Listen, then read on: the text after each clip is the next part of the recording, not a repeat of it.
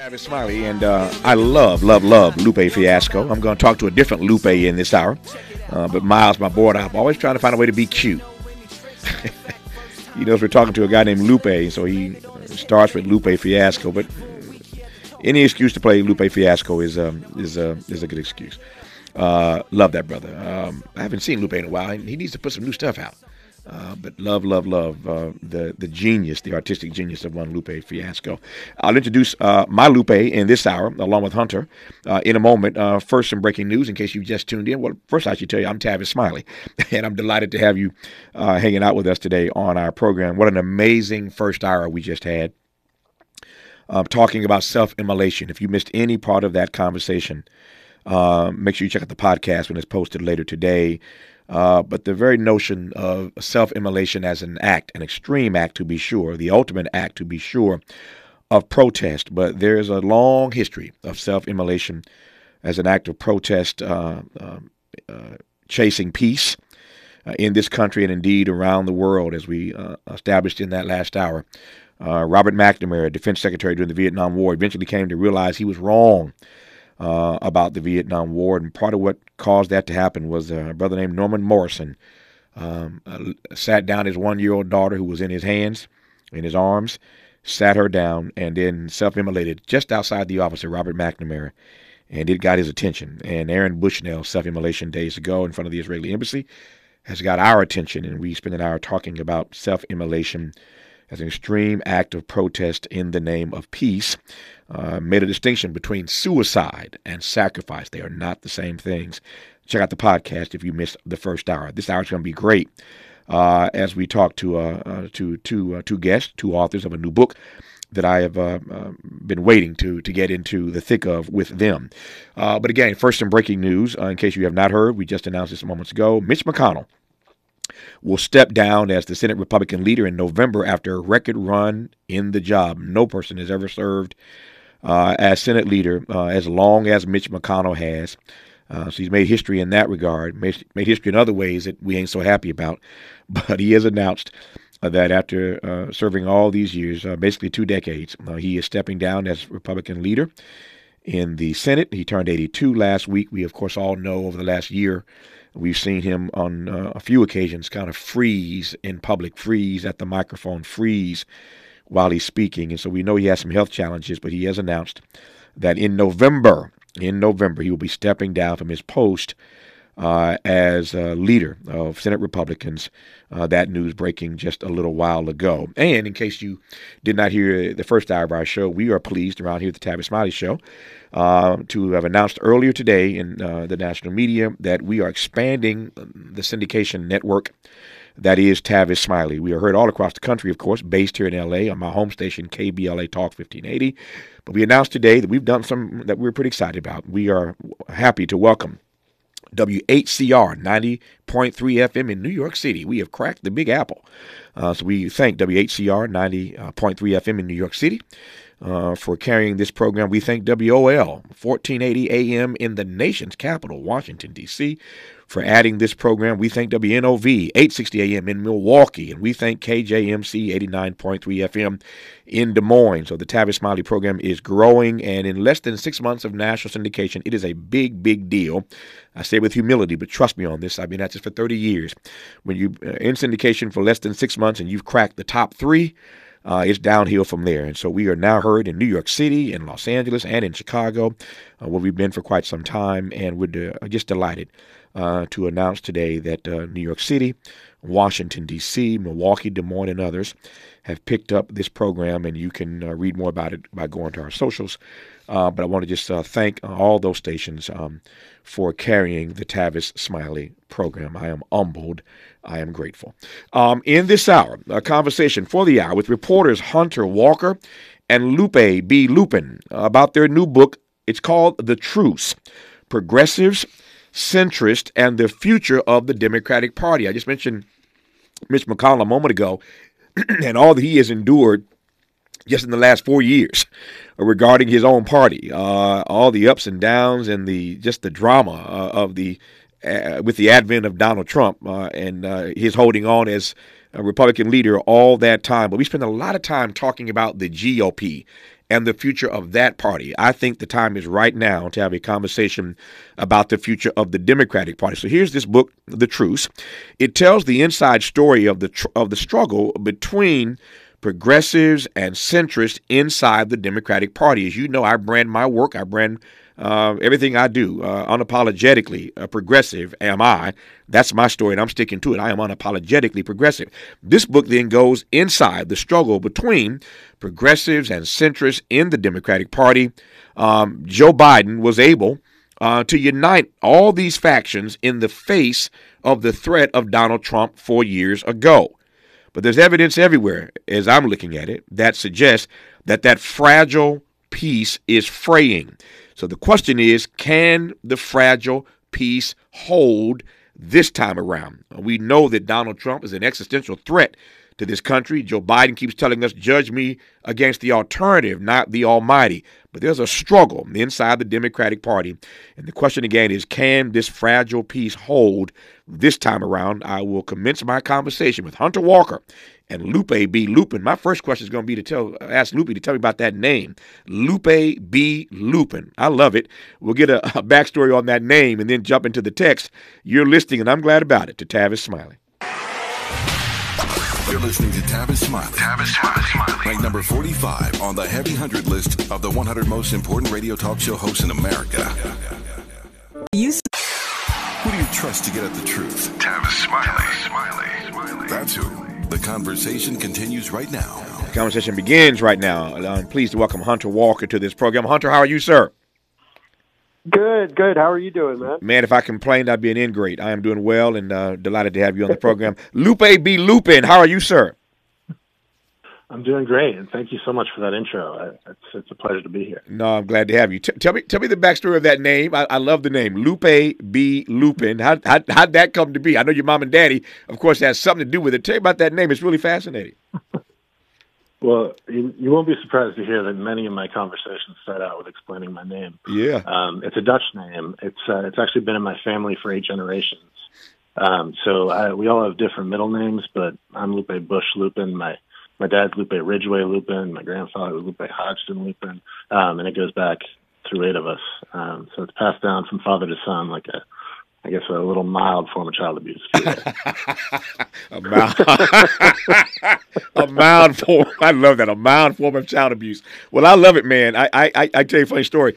When I uh, when I was a kid, I, I hated my name. I hated the name Tavis. I don't know why my mama named me Tavis. And people call you people call you Travis all the time. It's, there's no R in it. So I hated my name Tavis. I was a, I was a big Michael Jackson, or the Jackson Five. I loved them back then. So I, I loved Michael Jackson so much. I wish my name had been Michael. I wanted my mama to call me Michael, not Tavis. And then as, as fate would have it, years go on. Uh, and I end up in this broadcast career on television and radio as an author and all the stuff that I've done. And I love my name, Tavis Smiley, because it stands out. Like, there is no other Tavis Smiley.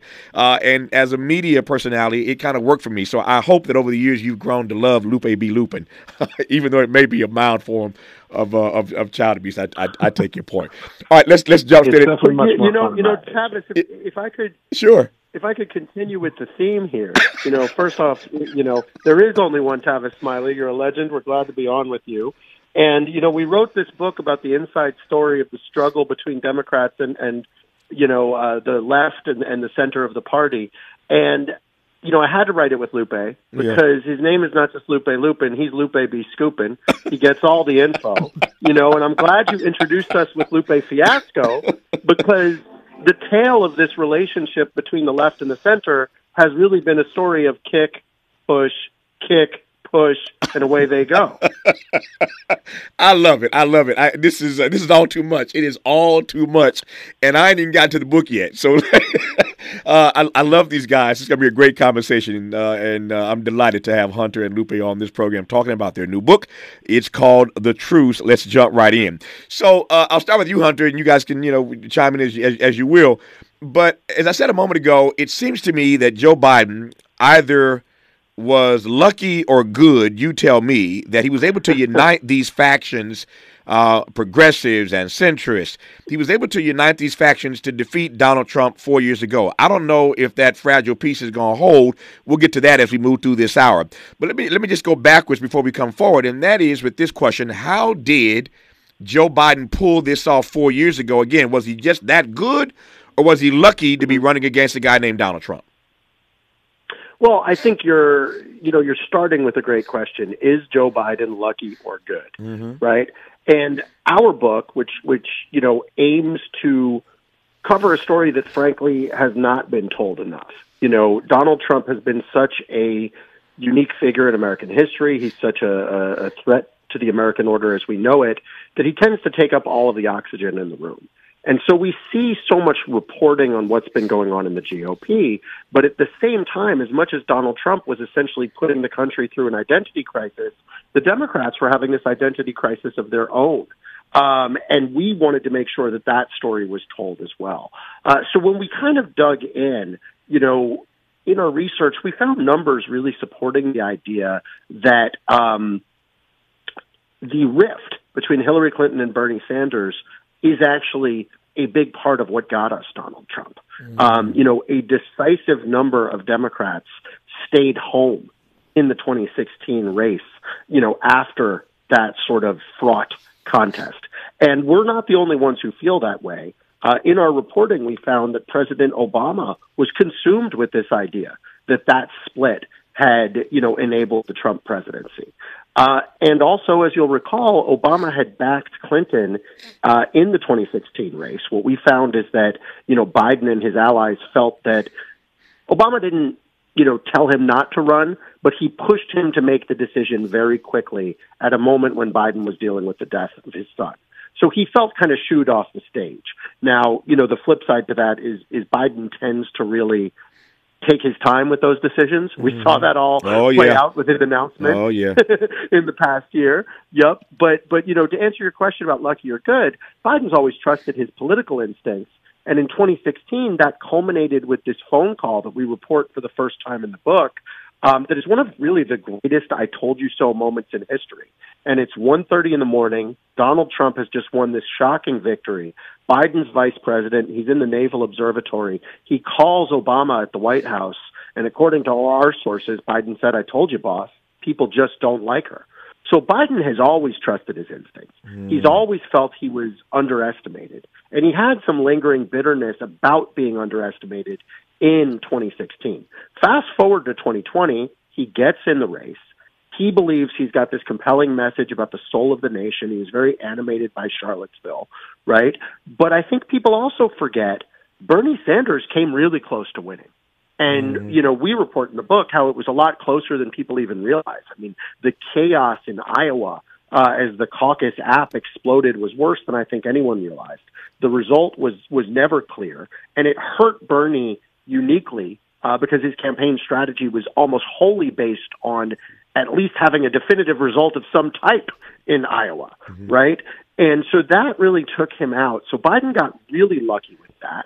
COVID, I think, made America really want someone familiar, and it also, you know, knocked out Bernie's sort of young ground game, uh, his army of volunteers, and that really did help Biden. Then, of course, once he secured the nomination, he very smartly did this work that we detail in the book to heal the rift that, you know, Obama and others were so worried about in twenty sixteen, and he engaged in a lot of deft politics mm-hmm. to, I think, put together his own version of the Obama coalition yeah. and defeat Donald Trump. So is he good, is he lucky, or is he both? I would say I he's he both. I mean, both. Like anything else. Yeah, yeah.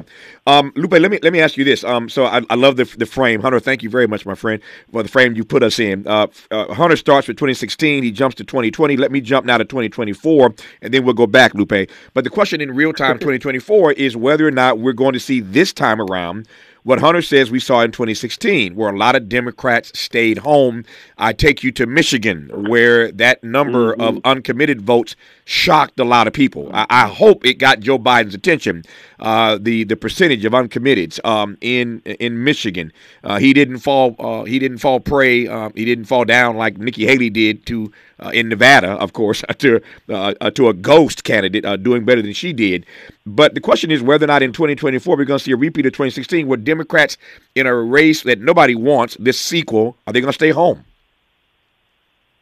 Well, it's a, it's a huge question, an important question, and I think one that, that we have to evaluate how deftly the Biden campaign practices politics over the next uh, eight months. Mm-hmm. before Election Day. Uh, you know, the uh, I do think that, as you said, it's a really fragile coalition.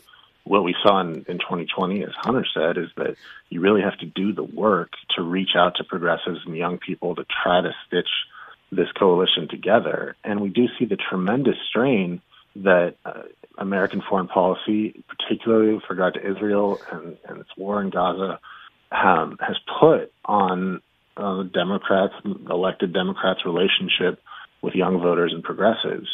And uh, Hunter and I were just talking about this before we, we got on the line with you. You know, the, the predictions going into Michigan, I'm not sure anyone knew exactly what the turnout numbers would be, but people were talking about ten or twenty thousand people voting for uh, for uncommitted, and it ended up being more than six figures.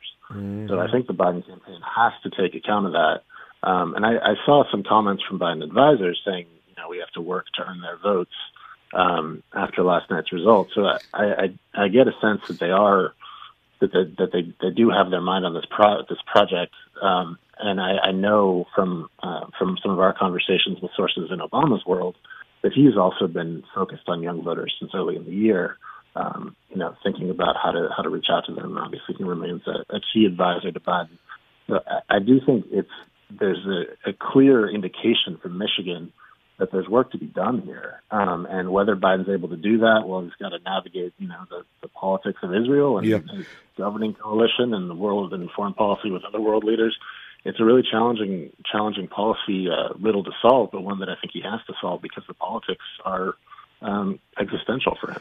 Has to solve and can solve are two different things, and I want to come back to this. Um, uh, we'll get back to the book in a second here, but since we're talking about uh, Michigan and what happened yesterday, uh, I think you're right, Luppe, that people were shocked, as I said earlier, by that number of those who voted for uncommitted. It it has to ring a bell inside the Biden campaign, and I hear you. Uh, I heard you say earlier, Luppe, that you've heard uh, that they now know they need to earn those votes. I don't know that they can. Uh, and here's my here's the frame. Um, we you guys are covering this stuff better than I do every day.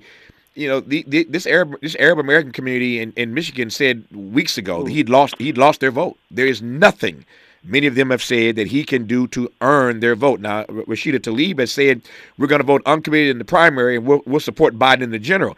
But because she said that doesn't mean everybody's going to do that. Number one, and that's that's that's that that that that's just one issue. The other issue, as Hunter has already laid out, is that people could, in fact, stay home. So the question for either of you is whether or not, however deft Joe Biden is or has been, is he good enough at this point to earn their votes and to turn Michigan around? He only won it by three points the last time, Hunter. Yeah, so I, I think you're alluding to what is the most important thing um, about, you know, this result that we're seeing in Michigan, this shocking result.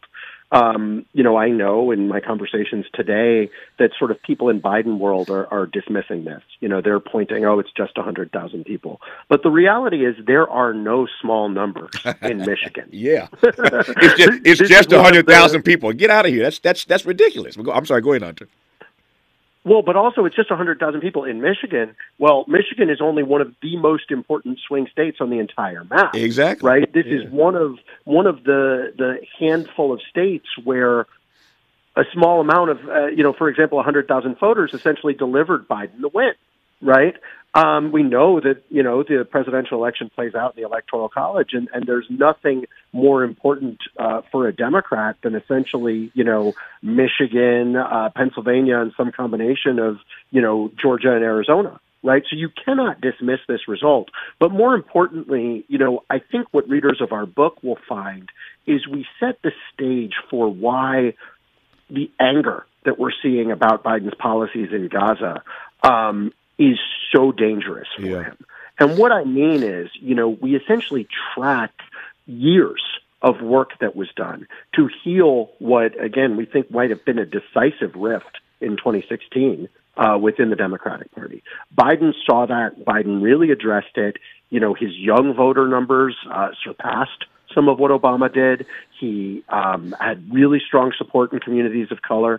You know, that is essentially the coalition that helps uh, Democrats defeat the advantage Republicans have in the Electoral College, mm. right? What we're seeing now is that that very coalition is exactly who is up in arms about Gaza. Yeah. Young people, yeah. mm. according to some polls, um, you know, three quarters of them disapprove of, you know, how Joe Biden um, has handled the situation in Gaza. Meanwhile, you know, I've been very focused on the racial issue here, um, and there isn't a ton of polling publicly on sort of race and Gaza. I can tell you anecdotally, and I'm sure uh, you've seen something similar, people of color are disproportionately upset mm-hmm. and united in their opposition to this issue. That's right. And I would say that includes Arabs, obviously, but it also includes the black community. We've seen reporting from the Times about how black leaders are up in arms, but it also, in, in my experience, includes Latinos, right? And I was talking to a progressive operative this morning who was telling me that he's seen non-public uh, polling data in congressional districts, Democratic districts, and the numbers uh, of Arab voters and black voters who are angry about Gaza and potentially considering not voting for Biden are, as he said to me, quote unquote, stark. Wow. Uh, furthermore, he'd specifically seen focus group data in Philadelphia, which again, this is Pennsylvania, one of these key states, showing that black voters are extremely upset about Gaza. So to bring it back to your frame, Tavis, is Biden lucky or good? He's been lucky and good, yeah. but Gaza was bad luck for him that this situation erupted in Israel, and I'm not sure his handling of it yeah. has had sort of the, the astuteness that we've seen so far. I've got two minutes here uh, before we come forward, but I, let me just get this started, Luppe, uh, and you can continue on the other side, but let me, let me get you going here, though.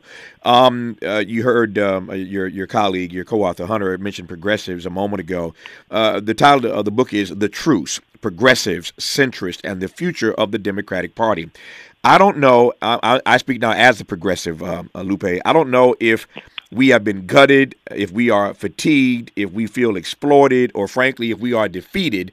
What I do know is that the progressives in Congress came out pretty quickly to endorse Joe Biden. My head is still spinning on how fast the aforementioned uh, Bernie Sanders, how fast A O C, how fast these progressives lined up to endorse Joe Biden. I, I, I still don't know how to process that. You wrote the book. How do I process that, Luppe?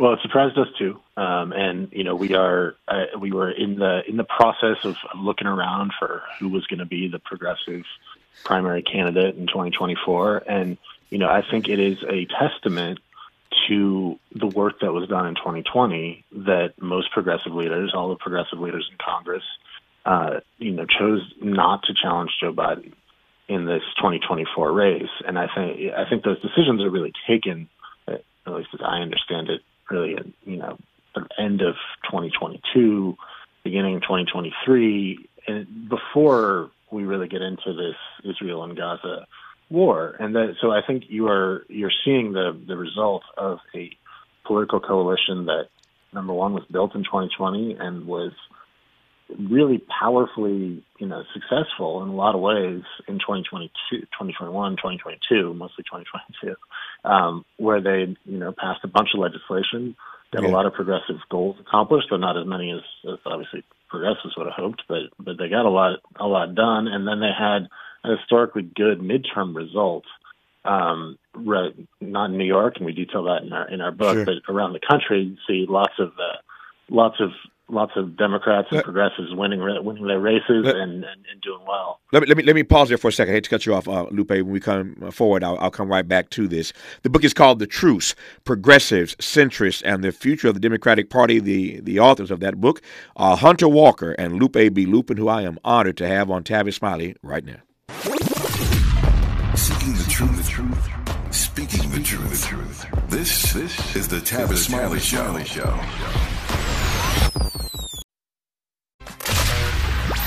Smart talk for curious people just like you. Just like you. You're listening to Tavis Smiley. Smiley. Tavis Smiley and Hunter Walker and Luppe B. Luppen, authors of the book The Truce, Progressives, Centrists, and the Future of the Democratic Party.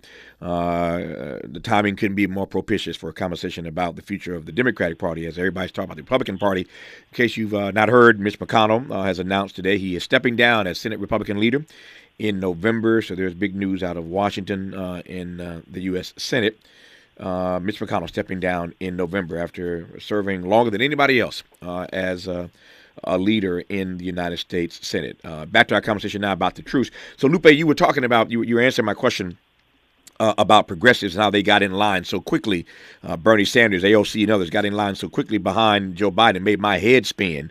Uh, I didn't know what to expect, but I didn't expect them to come out as quickly as they did. I was thinking during that break, though, about two things. Uh, one, um, as you both know, being brilliant reporters, it's hard to find. It's like they're an endangered species. Hard to find a moderate Republican these days. Uh, every, everybody, everybody's rabid. Everybody's to the wall. Everybody's part of the MAGA group. So it's hard these days to really find moderate Republicans. I am wondering about the future of people like me, the future of progressives in this country vis-a-vis the Democratic Party, Luppe. Are we going to end up an endangered species? Well, personally, I hope not. I think progressives have a lot to contribute to the Democratic Party, and I think we've seen a lot of vibrancy in the progressive movement over the last, oh gosh, six years, you know, starting starting in twenty eighteen with the congressional elections and carrying through to twenty twenty-two. I think there are a lot of young progressive leaders in the Democratic Party, and I, I, I don't see them going anywhere. I was thinking over the break, too, about my answer to your question. You know, I think I, what I'd said was that there was, uh, you know, a lot of work done in twenty twenty to bind this coalition together. And it, it is an exercise in coalition politics, one that, you know, I think the Democratic leaders had a lot to do with and can take a lot of credit for, particularly Joe Biden's first chief of staff, Ron Klain, someone mm-hmm. who's not there anymore in the White House. But it's also, you know, a question of who your opposition is. And I think when you engage in coalition politics, your willingness to continue doing it is a question of your sort of pain threshold, dealing with people who you don't agree with on every issue, mm-hmm. and they're in the way that they act. And that there's, I think, a really high pain threshold for Democrats right now because it didn't come as a shock to anyone that the Republicans are going to nominate Donald, Donald Trump to be their candidate for president in this in this presidential cycle. And I don't think any Democrats, progressives, centrists, anyone who identifies with the Democratic Party wants to see Donald Trump back in office. Yep.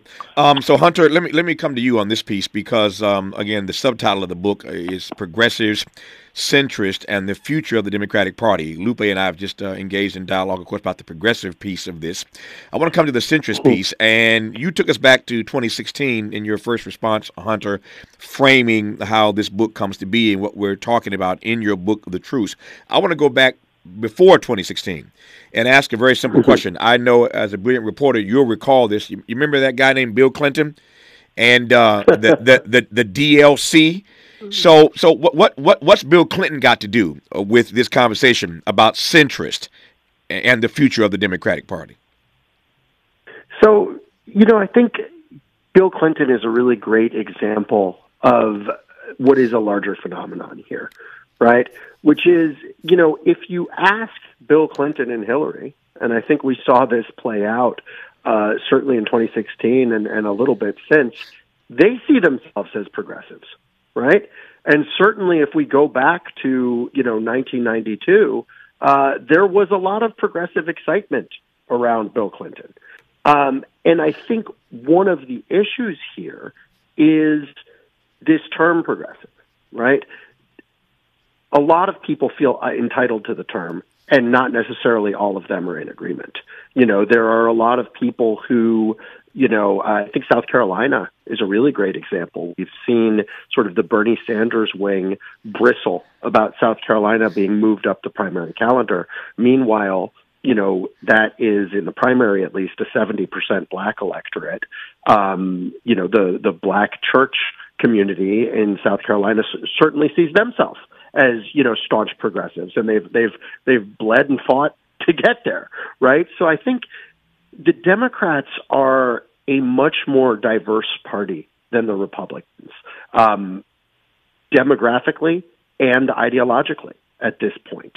Um, you see everything from socialists on up to your sort of uh, Clinton New Democrats, and then your, you know, Josh Gottheimer and Joe Manchin, these folks we termed the radical centrists that mm. kind of scuttled the Joe Biden agenda. And I think part of what makes Joe Biden interesting, he was in the Senate for such a long time. He is a fifty-year veteran of politics. In many ways, he is more from the establishment Clinton wing of the Democratic Party, except at the same time, he problematizes that notion a bit. You know, particularly on the economic front with his sympathies towards unions, he is surprisingly progressive. And then, yet, you know, I, a progressive said to me the other day, um, you know, Joe Biden has been to the left of Obama on everything except Israel. right? And mm. this issue is coming up for him. So I think by and large, what we're seeing is that, you know, for Republicans, when you have a largely white party that is increasingly taking an authoritarian bent under Trump, uh, going with the strongman model, they are likely to get in line behind a single leader. They are likely to follow orders. That is conservative by nature. Um, and again, it's easier when you have a homogenous nationalistic group and message. Right? Democrats have to bring together this complex coalition that includes your Arabs in, in Detroit and your, you know, young people in colleges all around the country and black churches in the South. That is going to be harder work. Um, and that is why it is a little bit more delicate for Biden. But as you've alluded to a bunch of times in this conversation, Tavis, whatever problems he might have, his best ally in this may be Trump, because mm. the one thing I think these Democrats of all various stripes can agree on, from, from socialists on, on the way to the middle, is that Trump is an existential threat. And he's brought that unity that we saw when sort of all these potential primary challengers to Joe Biden stepped down this year. And if Joe Biden is going to win again, I think he's going to need to be good again. He's going to need luck again. But, but you know, he will also need Democrats to yeah. unite around it, their fear of Trump. Let me ask you. Let me ask you very quickly, and we'll, we'll continue, continue when we come forward. Um, for all that Joe Biden is having said about him, for all the pushback he's getting for the uncommitted vote in Michigan, for people not liking his policy regarding Israel and Hamas, for not getting voting rights passed in the Senate, not getting meaningful police reform passed in the Senate, for all the stories about black men who are going to vote for Donald Trump and not vote for Joe Biden, for all of that, when all is said and done, to your point, so long as Trump is the nominee, so long as Trump represents that existential threat that we've referred to two or three times now, um, it one could argue that, you know, Joe Biden still um, keeps this coalition together because Trump is the guy running against it. You, you buy that argument? I mean, it's certainly possible. Uh, we, we, we've seen him do it once before, but I think, you know, there are some unique signs of strain. Right. And one I would point out that we haven't discussed as much is that Latino voters, yeah. Trump has been improving his margins with them continually, yeah. even though they are, you know, perhaps the demographic so, most explicitly targeted by him. Yeah. So there's unique strain. No, there are some strains, no question about it. Uh, let me just say this before, before we come forward. Uh, there's no way. I love Bill Clinton. I love Hillary. They're, I, I consider them both personal friends. Uh, over over many years. Uh, and there's no way that Bill Clinton or Hillary is a progressive. They're just not progressives. Uh, you cannot be, you cannot oversee moving the Democratic Party to the middle. You can't be the guy behind the Democratic Leadership Council, the D L C, and at the same time call yourself a progressive. The word is being bastardized in a variety of ways, and we should perhaps at a later time talk about what it means to be a true progressive. But Bill Clinton and Hillary ain't progressives. I love them, but that ain't what they are. When we come forward, we'll talk about the issue that Hunter raised a moment ago about race. You can't talk about the truce, progressives, centrists, and the future of the Democratic Party without talking about the Democratic Party's most loyal base, black folk. We'll talk about it on Tavis Smiley. Hope, agency, dignity. This is Tavis Smiley. Can you dig it? Come on! Let's get back to more of Tavis Smiley right now. I don't need to color this question uh, too much, pardon the pun, Luppe and Hunter, but you can't talk about the future of the Democratic Party without talking about black folk. Um, take it away, somebody. You're absolutely right. So, oh, go ahead. There's no Democratic Party without the black folk, um, but uh, I will. I'll let, I'll let Hunter go ahead. Apologies, I uh, well, jumped in on that one too early. Well, no, you know, I, I, I just want to go back to what you were saying before, Tavis, that I think is really interesting, you know, talking about the move to the middle with, with Bill Clinton. And I would argue, you know, that it stretches back even a little bit further than that. You know, if you look at sort of where Democrats and where the left were um, in the thirties, you know, it was a very mm-hmm. union-centric thing. The communist and socialist movements had legit constituencies that I, I, I think we only saw them start to approach again in twenty eighteen, but it's still not there. And, you know, in, in F D R, you had a pres- president who, you know, by and large, he looks almost like a squad member, you know, to use today's par- parlance, right? And, and, and, you know, what I think is interesting is that when it comes to the black community, you know, Martin Luther King and Malcolm X, I think, started to get more into this economic populism after, you know, um, addressing sort of the dire, you know, civil rights threat that was facing their community, they started to kind of bring that conversation into the economic arena. I would argue personally that's when they became more of a threat to the powers that be, and I think we're only beginning to know about what really happened there. I see the work Ben Crump is doing. Yeah. I think a lot more is coming on that front.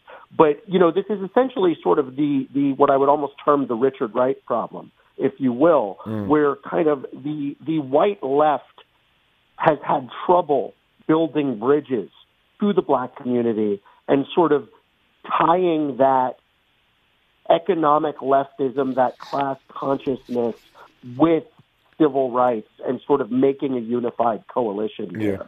Yeah. Um, and, you know, where I've seen that is like in twenty sixteen on the trail, Bernie had trouble reaching out to black voters in South Carolina because um, his pitch wasn't culturally fluent. Culturally fluent. Yeah. Um, so I think that's a big question is sort of how Democrats can bring together the minority coalition and sort of the socialist left, which does tend to be whiter. As and we track that in our book where we sort of look at the rise of A O C and we look at what's going on in New York where the D S A and these other activists have had a little bit of trouble speaking to communities of color and connecting yeah. with them. Let me just say this before I come forward here. Um, any white guy uh, who in Black History Month or any other time can can uh, can reference Richard Wright is okay by me.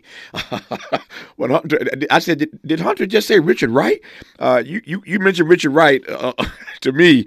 Uh, you you you you earned some some some some bonus points, um, especially doing it in Black History Month. I love that. Um, when we come forward, our remaining moments with Hunter Walker and Luppe B. Luppen, I want to ask uh, Luppe whether or not, given um, that Hunter just mentioned Ben Crump, whether or not into the future, uh, vis-a-vis the Democratic Party, whether or not economic or social justice is going to hold primacy at the top of the Democratic agenda.